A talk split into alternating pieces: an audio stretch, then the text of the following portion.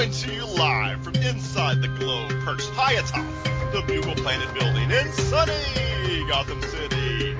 It's Hey Kids Comics with two guys who are always ready to seduce the innocent, your hosts, Andrew Farmer and the Jedi Cole Houston. And now it's time for Hey Kids Comics. Ladies and gentlemen, welcome back to Hey Kids Comics. I am your host, Andrew Farmer. With me, as always, your co-host, the Jedi Cole Houston. Hey, good evening, everybody. And uh, I'm fresh off the street to talk about the street, so uh, let's meet the street. There's a lot of that was a lot of streets there. That, that was it. Uh, all left turns. All, all left turns. All left turns. So it's the opposite of what. Um, It's the opposite of what FedEx or U P S does, which is, uh, as far as oh, I know.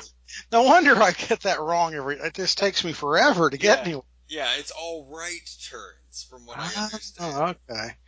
For some reason, it just seemed like left would be the the way to go. Yeah, I, you know, it's not, though. No, it, it certainly isn't. And that's that's just the way it is. Uh, speaking of left some turns. Some things will never change. Speaking of left turns, I'm going to uh, we're, we're we're gonna we're gonna get back on the right track here and uh, talk about talk about the the third issue in our story arts story arts. What story arts? It's the you art know, of it's the art of stories. It's the art of the story. Uh, story arc that we're doing um, about street level uh, street level heroes. So so what's this one, Cole? This is Two-Fisted. Two-Fisted. So hey, go somebody said two-fisted, oh, you know, because uh, you need a little uh, something, you know, requiring a couple of fists, a little fisticuffs, you know, I'm, I'm the one you want to talk to here. I don't think it's uh, it's been since we went on hiatus that uh, we've had a yeah, visit from Angelo. I was wondering, hey, you know, what's, uh, what's going on? No Angelo. So I thought I'd drop by. It looks like you need me to, uh, you know, take care of a little business for you there. Yeah, yeah, we're doing a uh, doing a story arc on, on the street level heroes, and in this issue we're talking about those that those that make with the punchy punch. And we thought with you with your uh, with your knuckle dusters, it might be a good it might be a good issue for you to show up on at some point. That's why we gave you the call. Absolutely, I'm here to just you know, you point me at the face, I'll punch it. So why? Can I ask why? Why this is a thing you do? It's the it's, it's what I do. It's in my family. It's the, the Angelo way. Oh wait, wait. So you're telling me that this is a family business? Oh, absolutely, it is. We uh, you know, we do a little uh, cleanup work, if you know what I'm talking about. A little, uh, you know, move along, move along, that sort of thing. You know, oh, as needed. You're moving people along. Absolutely, we are. They if they know what's good for them, they're gonna keep they're gonna yeah. keep going. There's two ways they're going, on their feet or on their back. You know, it's their choice. All right. Well, do you, Angelo? Do you have any favorite comic book characters that are uh, that, that are street fighting, street fighting men? Well, you know, I personally have a great fondness because he reminds me of my grandpappy of the Wildcat. Oh, you like? Oh, did your grandpappy teach people how to box? Well, hell no. He just, you know, he he founded the family business, and he. For some reason, he always liked to have his knuckles taped up all the damn time. Remember me and my brothers, we used to have to go over and, you know, we'd run out of the white tape. We had to go down to the to the drugstore and get him some more, down to the pharmacy. Get, get him some more of that white tape. Well, I've got to get the white tape, you know. Well, we didn't uh, stay white for long, if you know what I'm talking about. You know, sometimes people made the wrong decision, went out and, on their back. And that decision was not to not to move. Uh, they, was, let's just say they weren't doing a lot of moving for a while. No, uh, so, so, okay. But, you All know, right. my, my, my beeper's going. I'm going to have to leave you guys. Oh, the that, beeper. It was always a joy to work with you two knuckleheads. And, you know, if you're not careful, you get a knuckle sandwich. Uh, but not the, not the guy with a heart of gold. I'll see. Uh, there he goes. There goes Angelo, ladies and gentlemen. It was nice of him to stop by. Yeah. Was you know I had to run to the bathroom there. I'm sorry I missed him, but uh, hey, he every once in a while he just shows up. You can't stop him from showing up. Who stop him? And I, I had to step over some guy that was passed out in front of the restrooms there, and the, here at Kids Comic Central. But uh, you know, He apparently like refused to move, according to Angelo. That's oh, okay. Yeah, yeah. Good so, old Angelo two ways. Old, old Angelo. So that that I think that, that does a decent job of setting the tone for. Uh, I I think absolutely, because there is a certain breed of hero that when they're fighting crime, they they kind of go at it D'Angelo style. Yeah, and that is you know. Relying, as Mar from Sin City said, on his mitts. So, yeah, I have some. Okay, so so obviously this issue we're going to be uh, we're going to be talking about um, those those that fight crime um, with with the, with sheer gumption and um, and skill versus uh, versus having some sort of weapon or um, or, or a superpower. And there are actually a few who, like in our previous issue, can skirt the definitions and bring to bear their, uh, it, it's kind of uh, paraphrase Sala in Raiders of the Lost Ark, energetic fists, to uh, as much as their own powers. And I, I think the one that came to mind for me today was Black Canary. Oh, yeah. Uh, she has a... an incredible degree of martial prowess, and then can also, uh, you know, knock you cattywampus with her voice. And, and what's interesting about Black Canary is while she can knock you cattywampus with her voice, in it, at least in more recent depictions, relied much more heavily on that martial prowess than her knock you knock you on your knock you on your ass by you know screaming at you. Yes, exactly. And you know, she's got the voice that lingers, but, you know, she can also just really uh, sucker punch the hell out of you. And I, I think that, that a lot of writers came to realize that she could be a pretty tough customer, even if she's, you know, uh, really seriously in need of a lozenge. Right. Which I, I do want to bring this up. My first, my first question slash point in all of this is, are these street level characters who just, you know, in a world of uh, gray gargoyles and and um, uh, you know, ultra humanites and whoever decides to rob a bank on a Tuesday, are the Jokers and you know Penguins if you're in Gotham, and you know are are Are these the most insane superheroes? Because for the most part, we're talking about, if we're talking about a Shang-Chi, you know, Shang-Chi is, is, we, we'll talk about Batman, and we'll talk about, you know, the Bat family, and we'll talk about, you know, probably Moon Knight again, since, you know, any given time he either has all the powers or none of them, depending on who's writing it.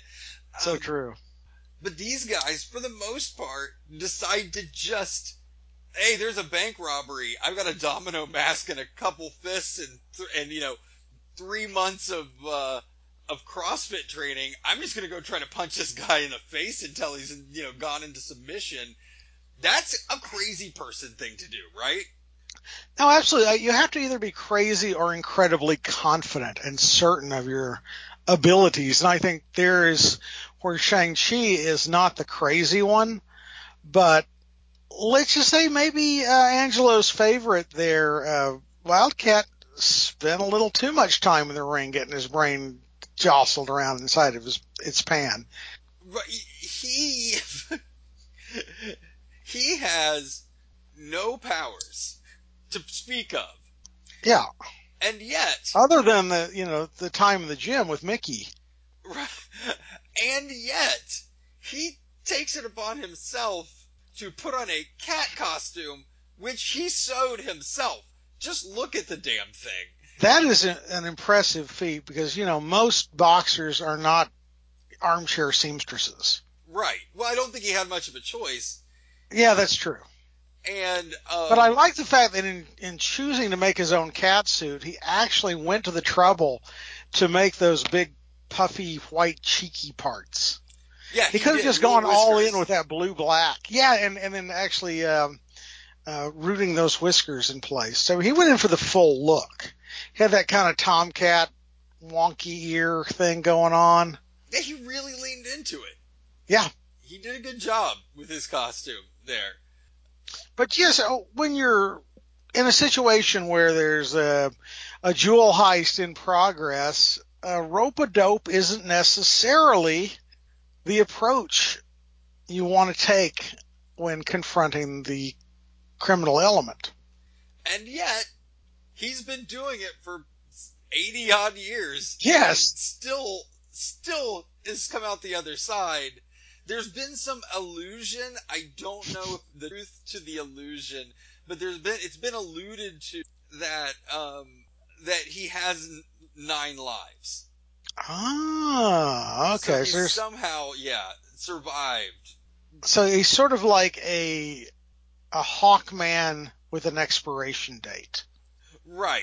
Or you know, you or like one of those punch cards from C C's, except um, instead of a free pizza, you you get. Uh, dead. You get just dead. Yeah, just just dead. Right. Which, you know, after eight and a three quarters, eight and nine tenths, you might be feeling a bit like Yoda and be like, you know, soon will I sleep. You know, you're starting to look forward to the the sweet oblivion that awaits you. Right, right. So, yeah, I think you're right. Wildcat definitely kind of falls into that that category. I think, but you know, doesn't even kind of just firmly is in. Oh yeah, he is. Category. He is there, and, and you know, one of these days he's going to get the T D O A. the the technical. Yeah. He's going to get the technical. T- technical, yeah. You know, you, you want to be certain before you you know start filling out these certificates, but. Uh, um, yeah, you never know when he's gonna sit back up. That's right. Just it's like, hey. I was like, oh, whoa, Doctor Who without any changes physically. I'm still here. I'm yep. still here. Um, no, yeah, yeah, yeah, yeah, yeah. You're right. Um, who else? I'm, there's so many. There's so oh, many. And I, I do want to uh, point out that um, when the last issue went live on the J C U, uh, a glaring error occurred to me. Uh-oh. In uh, gathering together all of the uh, flavor art. And I realized, and, and as I pointed out on the site, Nightman, how did we forget oh, thee? Oh, no. How can we do a show about the Night Heroes and not include Nightman? Nightman. Jazz saxophonist by early evening? Question mark? I just, I could not believe that one didn't even cross my mind. Right. And you uh, just, he's so good. And some lilting tones on that, that sweet sax. But, I mean, he definitely, he definitely fits. You know, I, I don't know if I mentioned this, um, um, but, you know, you can really, you can really pick out the guys that, um, that work mostly at night, mostly by their names. That's true. A lot of them take Nightman, on... Nightman, yes. one hundred percent falls into that. Oh, that's good. That's good. But, but we don't want to forget anybody on this one, so we really want to delve deep into our, our two-fisted heroes. Um, you know, Shang-Chi in later years became more of the, once he was part of the Heroes for Hire, more falling into that vernacular and, and uh, over just being uh, almost like a, a pilgrim in the quest of life and, you know, trying to find his place in the West. Um, and, you know, dealing with one of the worst possible dads out there. And then later on, he, you know, finds new purpose. And so then becomes effectively one of our street level heroes, but he didn't really start out that way. But there are so many who, you know, build themselves up and then go out and, and fight crime. And I think this is a, uh, a trope that is explored. Yep. Here it comes again in Watchmen. Beautifully. No, yeah, you're right. Because you begin the age of the costumed hero in the form of the Minutemen with a group entirely consisting consisting uh, that consists entirely of the two-fisted hero type. Again, with the exception of, um, with the exception of one, which, you know, is Doctor Manhattan.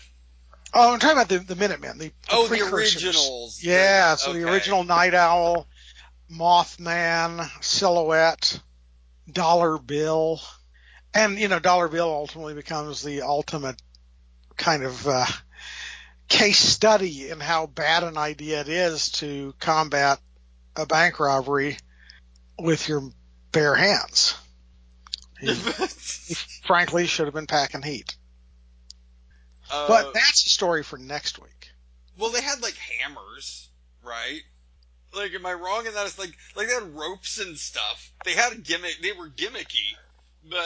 Well, they, you know, Mothman had his wing things going on, but for the most part, everybody was just walking around with their, you know, their hands bunched up in a fist ready to slug you at well, a moment's like notice. It, well, it, it's a, it harkens back to the original days of, um, of... the Justice Society after a fashion, because you had guys like Hourman, which oh, yeah. is like me, and then for an hour a day, he could be like The Rock. Yes, exactly. And then, you know, once you catch on, the idea is to get him to pop a Miracolo and then just like run for forty-five minutes. Just elude him. I mean, that's how parkour was born. It is how parkour was born. But, just trying to avoid getting caught by Hourman. But in the same in the same respect, like, you know, even for that hour that he was, you know, super strong, he was still out just there just a punching away. Oh yeah, punchy fists. Same, they were just enhanced punchy fists. Same with uh, same with uh, uh, oh, what was his name? Damn it! Why can't I think of his name? Um, was it, was it, uh, oh, who was the doctor with the owl? Oh, Doctor Midnight. Yes. It's the same with him, right? Where it's like, you don't really, you can see in the dark, but you're still just punching people with your fists, dude. That's so true. And, and if you're, you know, if the owl gets particularly ornery, he might come in and like, you know, jab at people with his weird little X-shaped claws. It's just, he, he might look at you from behind, and yeah. Then what are you going to do? You might think you're sneaking up on him, and all of a sudden, what the hell? How it die? Like, whoa. Way to go, Exorcist chick. um, hold on. I'm looking up, I'm looking up my list. Oh, yeah, here we go. I got to get my list, because I, I got a list. Um, so let's talk about, let's talk about the Bat family a little bit.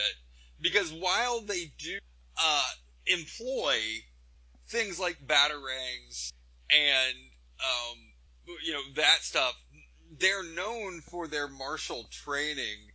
Of, oh, yeah. They are, when they're not out, you know, just beating the daylights out of criminals, they're in a constant state of training.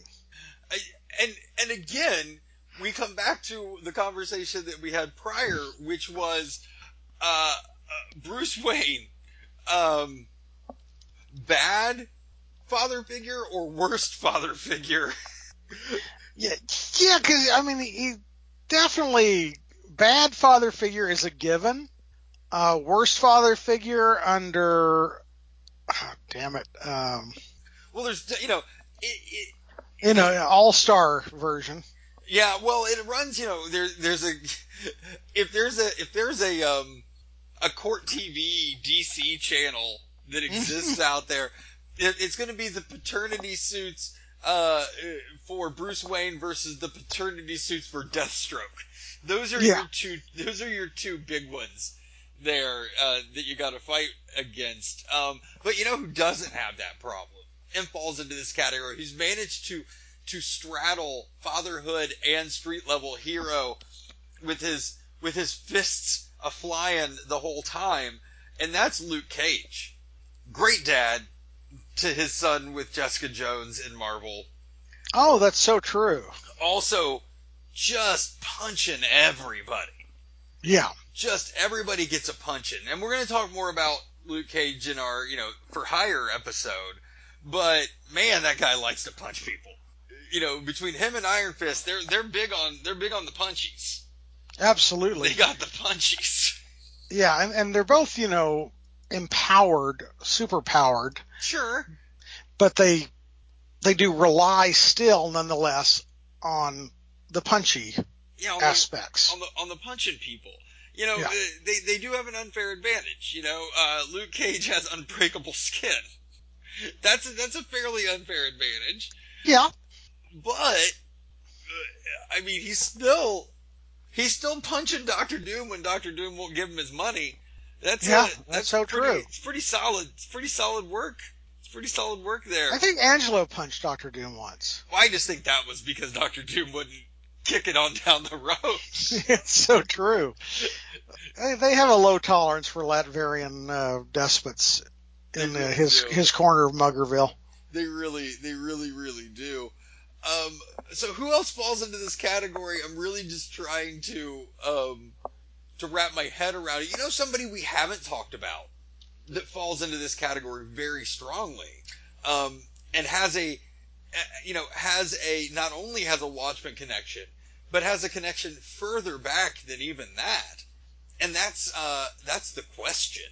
The faceless, um, the, the the the faceless conspiracy theorist, the entire the, the, the serious nut job, the question, um, who fights crime the way BuzzFeed lists articles. just just constant constant Batman saying, "Why do you want to kill me?" Just the the crime fighting equivalent of reading the back of the shampoo bottle in the shower. The question, and, and aptly named, because he wanders around in his faceless identity, uh, you know, dressed as a uh, film noir character, uh, minus any discernible facial features, and a constant cloud of mystery around him, both physically, you know, literally and uh, metaphorically. You know, I gotta, I gotta take a second here and recognize the um, the street level criminal, whether you're working for Intergang or um, or the cult of crime, or you're just a guy that wants to rob a bank, and and the question happens to be in the neighborhood. When a guy comes out of the shadows wearing a cornflower blue trench coat and um, doesn't have a face, and you're willing to engage in fisticuffs with a faceless man, you know, because you can run. Yeah. Most of them don't. Most of them no. decide they're going to fight the fa- the guy with no face wearing a wearing a blue trench coat. And so that alone is should be. quite disconcerting. That's like an upper hand or an upper upper face, as it were. That you'd think that would be like Batman has the symbol, right? It's supposed to strike fear into yeah. the hearts of criminals. Well, whereas, that and the big head horns. Oh, the head horns will do it too, right? He's, you know, Batman's backlit a lot. I think that's probably what's happening. That's why he, that's why he has a uh, bat wing. It's just to spotlight him while he's jumping in the air. That works once, by the way. That's the thing about this that I that I don't that, that cracks me up is like the backlit, like, strike fear into the hearts of your of of your enemy, or, you know, in, in into criminals, works for like a week before somebody goes, "Oh, it's Batman." Not, "Oh, it's a giant. I was attacked by a giant bat." No, you know after a week that it's Batman. Stop saying giant bat, you idiots. Sorry, I got I got a little worked up there, but I'm good now. I'm good now. I just think it would be over sooner. That's just what I think. Um, yes, yes. You know who we should talk about, Cole? Who's that? Perennial show favorite, um, Batman from One Million. Oh, wow! Because while our Batman, I say our Batman, you know, the Batman of this day and age, the Batman of the last hundred years. is un, is nearly unrivaled in his hand-to-hand prowess. He doesn't hold a candle to the Batman of one million years in the future, who lords over, I believe it was Pluto. I'm going to have to check my facts again. Pluto, the prison planet at this point, um, which is basically just a giant planet of Ark of Asylum, because the Batman of the future has telepathic octopus kung fu. Yes, exactly. And it's like having that martial prowess plus. Oh, yeah. Well, it's like having the martial prowess, but also being a telepathic octopus. Oh, exactly. And I, where that really comes into play is one of the core doctrines of being a truly adept martial artist. And I'm going to go out on a limb here and say Master Bobby Blake, you would back me up on this. All right. Is that the, at its heart, the concept is that when an opponent lashes out at you, takes a swing or a kick, the idea is to not be occupying the space that will be occupied by their fist or their foot. Sure. I think that that's probably a safe, a very safe. And when you have the telepathy, it makes it that much easier to achieve that important end. Correct. Um, death strike or Deathstroke style. You know, you got that five second precognition. You know what's going to happen five seconds before it happens. Um, one hundred percent you're right. Uh, but my question is, and this was never explained, they don't say specifically that Batman is telepathic in the future. They just yeah. say he learned the fighting style from a telepathic octopus. So, which I think is important. Uh, probably a descendant over, you know, thousands of years of evolution of the drum-playing octopus that uh,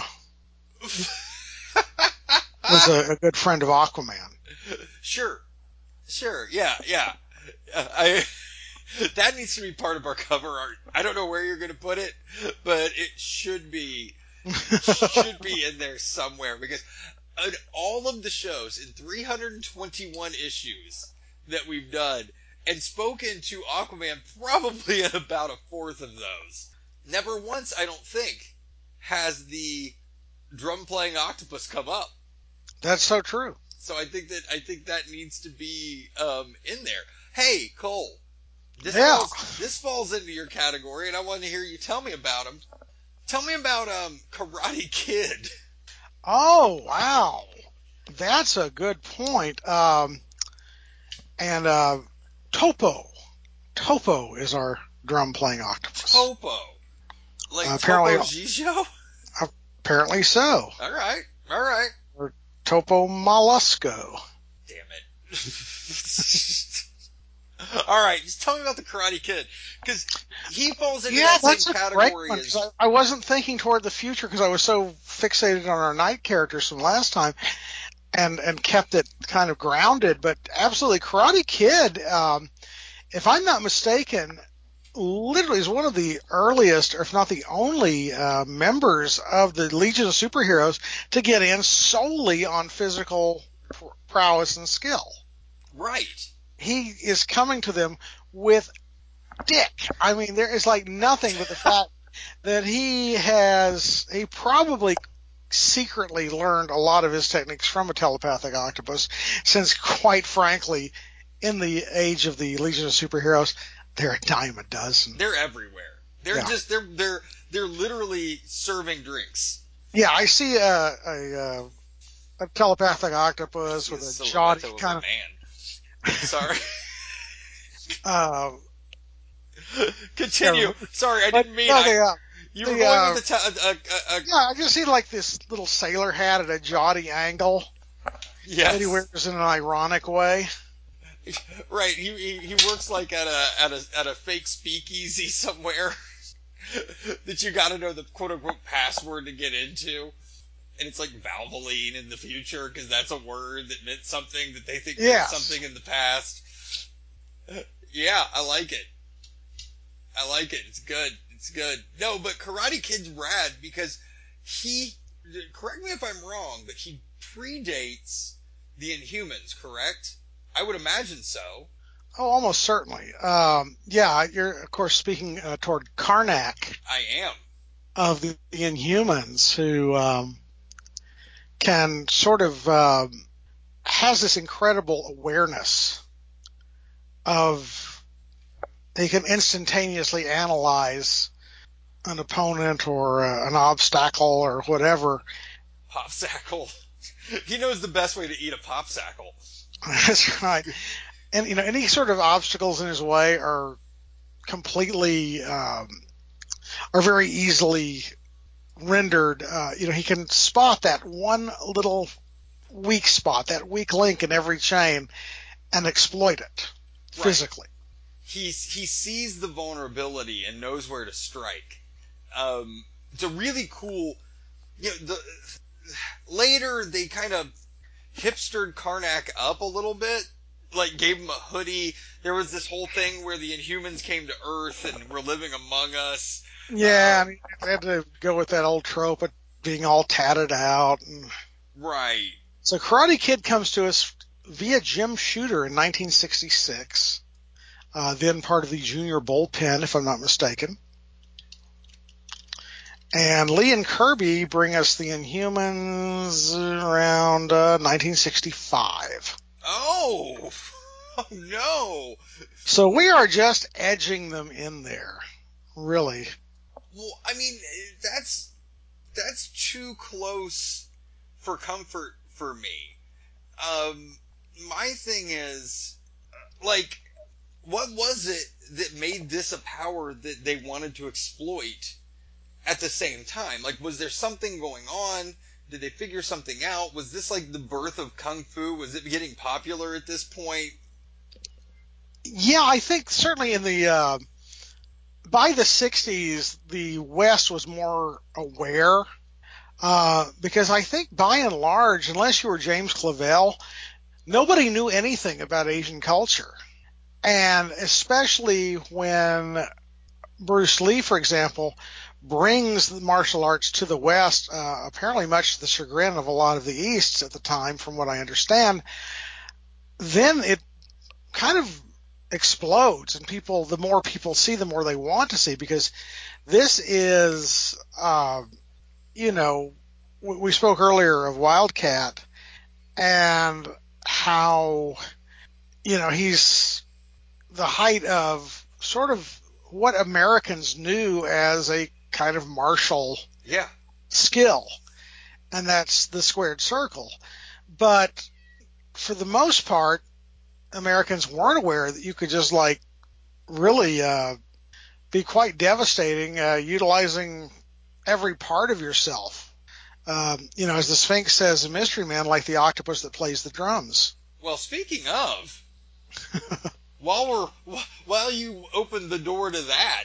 I yes. We do need to talk about the Mystery Men a little bit now, don't you? Because there are definitely some, some street fighting men. Oh yeah, they um, you know, especially uh, Mister Furious, whose just unbridled rage uh, fuels his martial abilities. Oh sure, but even um, but even the Shoveler. I mean, you know, he has a shovel. Yeah. But well, what's interesting is I was not very familiar with um, the Mystery Men, the actual original Mystery Men, because the film Mystery Men did a wonderful job of taking a decidedly unapproachable, obscure group from Flaming Carrot Comics. Speaking of somebody who, uh, apart from having one of those little uh, disc shooters from the sixties and seventies, uh, generally runs around unarmed, I guess, except from the, the sterno and the top of his carrot head, um, does a lot of t- two-fisted work. Um, True. But apparently in the Flaming Carrot, where these characters had their origins, uh, the uh, Shoveler of the Mystery Men actually wielded the singing shovel of King Arthur. Sure, sure. One of the really obscure artifacts, the singing sword being the most obvious, the singing shovel uh, pretty much getting no coverage. Down the line a little bit. Yeah, I saying. think there's a passing uh, mention in um, the Canterbury Tales. Oh, oh, yes. But it's in Middle English, so nobody can understand what the hell it's actually being said there. Mistranslated, I would yeah, say. Yeah, grossly. Yeah. But it... It benefited Bob Burden, so there it is. Right, right? Um, you know, there's there's some really kind of outlandishly interesting um, hand-to-hand combatants out there too. Um, I don't know that this falls into uh, your street-level hero. I guess it depends on what you define as your street, right? Um, but recently there's been a... Um, well, actually, there's one I do want to talk about before I get into that. Um, you know, uh, police are um, are not um, removed from this category, um, especially not if you happen to be a cop and also a dragon. Uh, literally on patrol and sometimes punching God in the face. Uh, one Savage Dragon, I think we... I think absolutely, because he's a cop, he falls squarely into this category. Because he's like, he was like literally a beat cop. He wasn't even a detective. He was wearing, you know, your standard silver shield. Yeah. Yeah. He was, he wasn't, he, you know, he happened to have super strength and super durability and also, you know, be a dragon. Yeah. But, well, but, he was, he was literally part man, part dragon, all cop. Um, That's true. They made a T V show, which didn't they make a cartoon or something at one point? I think so. Yeah, I, I seem to think you're right. Um, that's that would be the tagline. You've written, you've officially written. The so tagline. When the, the Savage Dragon movie comes out, mark my words, that's on the poster. That is, and, and I'll get no mention. Not even like a Pica format passing mention at the end of the credits after the uh, end credit sequence. You need to email that to yourself. That's so that true. You have it and you can just fire it off. You know. Yeah, the, for what it's worth. Can we talk about another superpowered fist guy? Heck yeah, whatever you want to talk about, man. Let's talk about the Tick. Oh, oh, oh yes. Oh, yes. Let's talk about the Tick. Oh, man, I mean, you know, he's nigh invulnerable. Yeah. But he really relies on the physicality. Uh, you know, his overly powered fists and, and hands and, and, like, you know, grabbing stuff and grabbing guys and, and shaking them uh, into submission.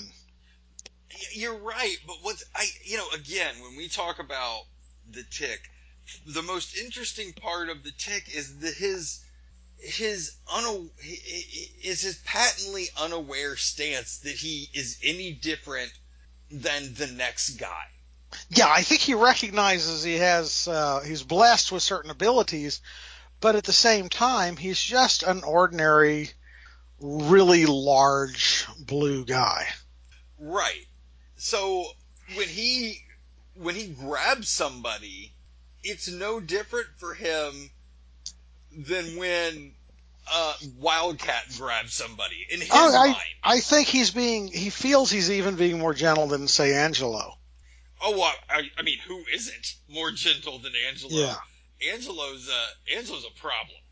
Angelo Angelo's problematic, and probably. I, I'm I'm going to let you own that one because I really. Um, You know, Angelo tends to drop by every now and again, and I don't want to fall out of his good graces because let me tell you one thing. If if there's any ne'er-do-wells or, um, you know, uh, some guys up to no good making trouble in your neighborhood, sure, he'll, he'll move them along. They move along.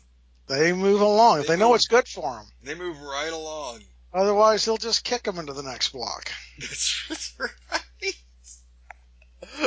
And speaking also, we were talking earlier about The Question, uh, a contemporary of his that bears mentioning, uh, because he bears the, uh, you know, he, he brings a lot of technology to bear, but at the end of the day, he likes to just cartwheel into a fight and start just cracking jaws.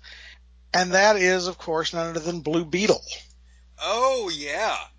He, Blue Beetle's an interesting um, character. You're you're right. He's always really, I'm going to say, trepidatious about entering a fight. But once he's in that fight, he is in that fight, baby. Yeah. But he's like, you know, that kind of rare two-fisted scientist that um, in his youth Doctor Carl Sagan was. When he, really? When he was a, when he was a prize fighter uh, for many years, and then he wrote Cosmos, and it just kind of took over. He didn't have time to, you know, get in the ring anymore. I love I so I love this revisionist history about Carl Sagan. That at some point he was like fighting in a garage surrounded by cars with their headlights on for money to fund his next experiment. That's right. He built a um, a, a proton collider with uh, proceeds from um, you know he and Philo Beto were uh, kind of a double bill. Is that why he wears that turtleneck? Because he doesn't have a neck under it. Well, he, he took a lot of punches to the throat, so he got it, throat uh, punched. Oh. Yeah, it is just this uh, this mauve, uh, this this veiny field of mauve that uh, you know he became very self conscious. Don't like about. This at all. I do not like that descriptor even a little bit. Um, he. Oh, damn it. Damn it, damn it, damn it. Oh, man, I'm trying to run through the list in my head of, of, of those, of the, oh, well, I mean, again, you know, if we're, more recent incarnations, um, well, let's talk, you know, Jessica Jones falls into this category. I oh, yes. For sure. Even more so than, um, Even more so than your um, Luke Cages or your Iron Fists, because they'll really come into play when when the Heroes for Hire drop by. Yeah, Jessica. Yeah, she has a job, and her job is a P I. Her job isn't superheroing. Exactly. She's she didn't get into the the whole punching for hire or glory or what have you. It just happens to be. It's a necessary skill to use sometimes. When you're superheroic. That's true. Or, you know, even when you're detectiving, you know, you never know who you're going to have to punch or, or, you know, kick into the next block. Sure. Sure. Absolutely. one hundred percent. Um, you know, there are a lot. We talked about um, Night Thrasher. Oh, yes. A little bit last time. Uh, one of the more interesting characters, uh, you know, taking on a whole um, Tony Hawk uh sort of approach to crime flight fighting. What was the Gleaning the Cube, I believe, was the uh, Gleaning the Cube. Damn it. Really? We're gonna... I just I'm uh, a font of strange uh, and uh, if if I'm not rewriting history, I'm uh, literally scraping the edges of the last uh, quarter century. So there is one, you know, we've talked a lot about heroes. Oh, yeah. There, uh, we There's one anti-hero. We're going to call him an anti-hero, okay, that I did want to bring up because he's one of my favorites. Because he's one of those characters that started, like, they're, they're doing it right now with Kite Man. Oh, where, wow. Where Kite Man was a joke character for a really yes. long time. And they, and for some reason, uh, Tim King, the guy who does Batman now, really likes Kite Man, and his and his folded Kite Man is he's still a joke character, okay? But they folded him into uh, the, I get the zeitgeist in a way to make him really fun. His, his catchphrase is "Hell yeah," and he's just constantly getting the crap kicked out of him by Batman or Nightwing or you know whoever, Catwoman, whoever happens to be there in a yeah. panel. Whoever's on the rotation. Yeah, and, and, you know, and then and then his quote is, you know, like "Hell yeah!" Except for the time when, and I know I'm talking about Kite Man, I shouldn't. When Batman needed, like, I forget the context. It might have been like a Court of the Owls thing. It might have been, but um, Batman teamed up with Kite Man because he needed like the ability to fly. You know? So uh, you know, they, they were trying to reform Kite Man. You know, and Kite Man's like, hell yeah, you know, that's, you know, it's like, but it's like a character like that.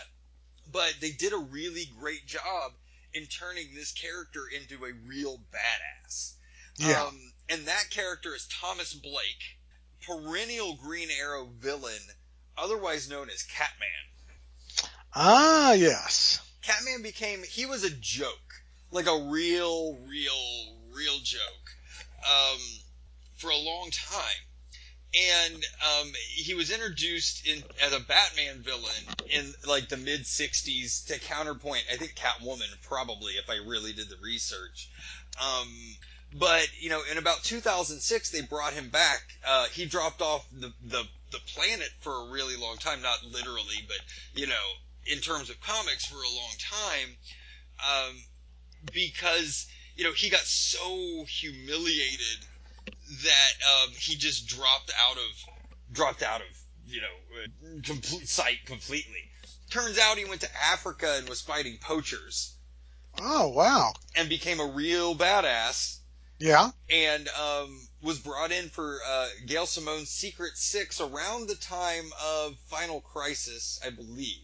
And they made him a real kind of uh, anti, I'm not going to say, I'm not even going to say anti-Batman, because he wasn't. He was just, you know, uh, he kind of was their Batman, you know, where he didn't use guns, you know, he he obviously would kill people, but, you know, because he's the anti-hero to Batman's hero, but yeah. He was a martial fighter in a big way, and that reminded me of another one that I wanted to talk about. None other, another member of Task Force X. Um, how many, how many do you need to get it? Oh, well, it depends on where we're heading here. Let's play, let's play a game called How Many Do You Need to Get, to get It? All right. Um, a member of Task Force X and by, and by rights Suicide Squad. Um, his name is Ben Turner. Oh, man, that sounds familiar to me. Um, he often fought another character we should one hundred percent talk about that we, you and I have talked about prior in a live show, which is Richard Dragon. Um... None other than uh, the Bronze Tiger. Oh, yes, of course. The Bronze Tiger, fighter extraordinaire, um, trained kind of the kind of the opposite side of the coin as a Wildcat, almost a Taskmaster. Yes. Where, but he fought on the side of good for the most part as a member of Task Force X. Um, or the Suicide Squad, given whatever, uh, you know, whatever three, uh, three-letter organization you worked for. Um, I really like Bronze Tiger as well. He's another really cool character. Um, so, uh, let me ask you a question, Cole. I want to, I want to, I want to work your brain for a second, because it's a question I've been asking myself about this topic. You know, and, and all the topics in this arc, really, is what's the appeal of the... Not the guy with the gun. Yeah. Not the guy getting hired, but just the guy who puts on the mask and goes out, you know, with a with a roll of quarters in each hand and just jacks just jacks up criminals. Where's where's the appeal there? I think that this is the magnified appeal that we spoke of when we were trying to define what how do we designate our street level hero? And the appeal for the street-level hero is magnified even further by the street-level hero who just goes out and makes a difference and doesn't necessarily have to have a gimmick or a weapon or a superpower. Okay. That these are the ordinary people who go to extraordinary lengths to better the neighborhood or push back against criminal enterprise. And that's certainly appealing because any of your street level heroes are the heroes that could be you. And uh, there's a character, I think, probably I, I would imagine that before he really got, you know, really hit and got in with got kicked up for the majors. Okay. Was probably a street level hero in one of the relatively lowest crime uh, nations in the world. Okay. And and that is Puck from Alpha Flight. Yeah. Who I, I think I always see him as somebody who, uh, you know, kind of came to the attention of Alpha Flight and really managed through just sheer force of personality to enter into their much more national footprint, uh, working his way up from uh, Omega Flight to Beta Flight to Alpha Flight. I, I agree. You know, there was a lot of uh, look at this cartwheel. Yeah. Going on. I, I think that, you know, just on fascination alone. But, uh, you know, it, it started out as a, uh, a kind of a, a gimme, and then they realized, you know, this kid's got some moxie. So. Yeah, he was a great fighter. Yeah. Saved, uh, saved their ass plenty of times. Exactly. But I, th- I really see him as having started out on the angry streets of Quebec. Of Ottawa. The yeah, angry uh, streets like, of Ottawa. It, it was like, you know, during a really lawless time in Medicine Hat. um, but I, I want to go a little smaller before we have to wrap. Sure. And talk about a couple of, I don't know if they're, one of them I think you could still classify as a street fighter or a street level fighter, and we did talk about this. The other, it's, I'm, I'm hard having a hard time placing, but that's uh, Ant-Man and the Atom. Certainly the original Atom uh, got his start uh, on the streets. Yeah, no, I think I think that like a little bitty brawler. I think that you're. I think that's right. You know, because they got, you know, almost every D C or Marvel character has been sucked up and embroiled in um, events bigger than themselves. Yeah. Right? You rise to the call, whether you're Spider-Man or, you know, uh, Night Thrasher or Kite Man or Condiment King. If it, you know, it, it's like Optimus Prime says, you know, fate rarely calls upon you at a time of your choosing. And I think I think that that's what happens with Ant-Man, and I think that's probably what happens with the Atom. You know, because the mm. Atom hangs out for the most part in a uh, in a re- in a miniature laboratory on the head of a pin, like an angel. Yeah. Um, fighting, while maybe not street crime, fighting science crime for sure. Yeah. You know, and a lot of that is street-level science. Somebody robs a lab, you call Ray Palmer in. Yeah, it's like, you, you're keen on labs. Like, that doesn't necessarily make me qualified, but sure. Oh. I mean, it, it's, the presence of the lab is only uh, a minimal part of what you're up against here. That's right. Um, and by that same quantification, um, I would throw Elongated Man into that mix. Oh, absolutely. He is very much um, a street-level hero because he is, at his heart, a detective. Oh, yeah. And when he gets into a very detectively kind of mode, his nose begins to wriggle. Right, but I mean, he, he had Which to is do... really uncomfortable to see. But he had to do a fair amount of... Um, You know, the the punchy punchy, you know, when you're doing that kind of detective work. Yeah. So I think that that's, I think that, I think he's definitely qualified. Yeah, I think, you know, Elongated Man uh, winds up in situations where he might, you know, run across the anti-Angelo. What's the anti-Angelo? Well, you know, Angelo's a tough guy with a heart of gold. Sure. And I think the anti-Angelo is just A, a really belligerent and um, heartless kind of heavy. So he's just... He's just in it to just for the smackdown. Okay. There's no ulterior motive. There's no out of the goodness of his heart. There's no teachable moments. Not a one. He is really uh, indifferent. Indifferent. That's a That's a good way to put it. Speaking of indifference, we need to start wrapping this up. Yeah. It, the, the, the times are coming. I, I think we're uh, winding down the uh, the point at which attention levels are going to will, will no longer be commanding. That's probably true. Um, but still, this was fun.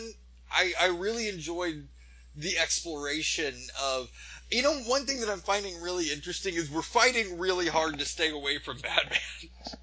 Yeah, I, you know, th- there was passing mention of Batman, some mention of the Bat family. I think we have to give really serious props to Barbara Gordon. Oh, yeah. Uh, for, you know, m- among other things, making library science sexy. Yeah. Yeah, I mean, yeah. That's true, you know. I mean, you know, I've never been so Dewey about the Dewey Decimal System. Oh, I can't with this.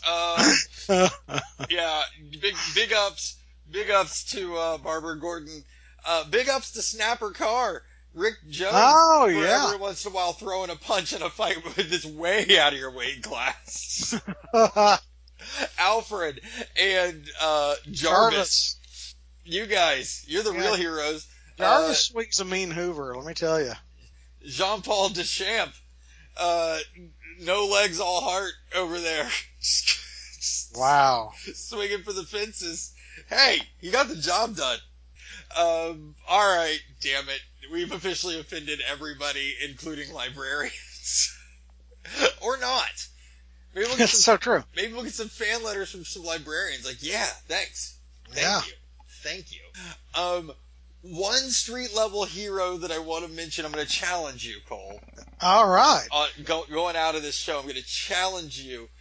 Um, I, I, I want to see where you're going to stand on this and if you can justify it, and then we'll plug it up and get out of here. Um, John Constantine.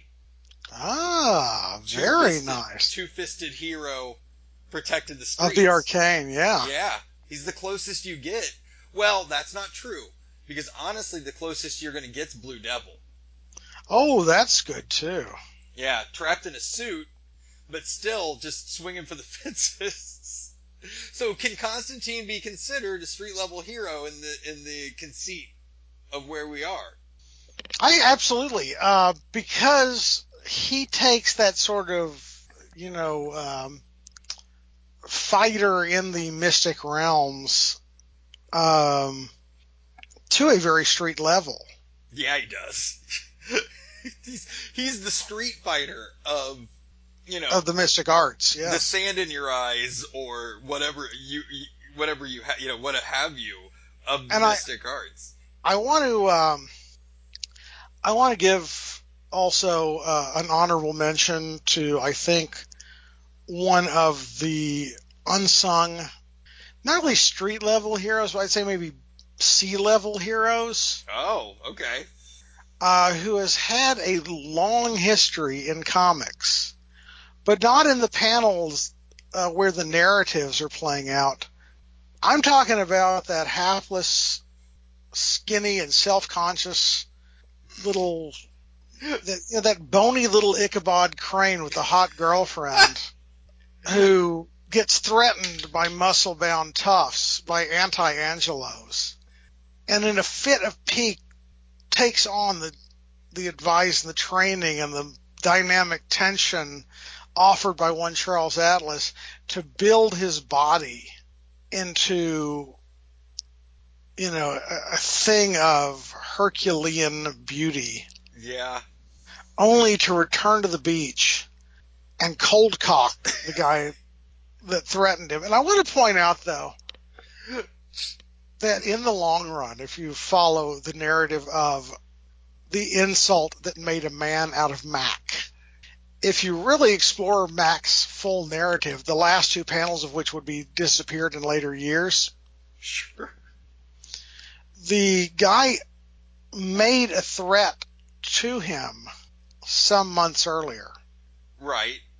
He walks up to him out of the blue, completely unrecognizable, even his trunks are a, a much lower cut, slugs the guy in the chin. This guy goes down like a glass jaw, and he's declared hero of the beach for his seemingly unprovoked assault.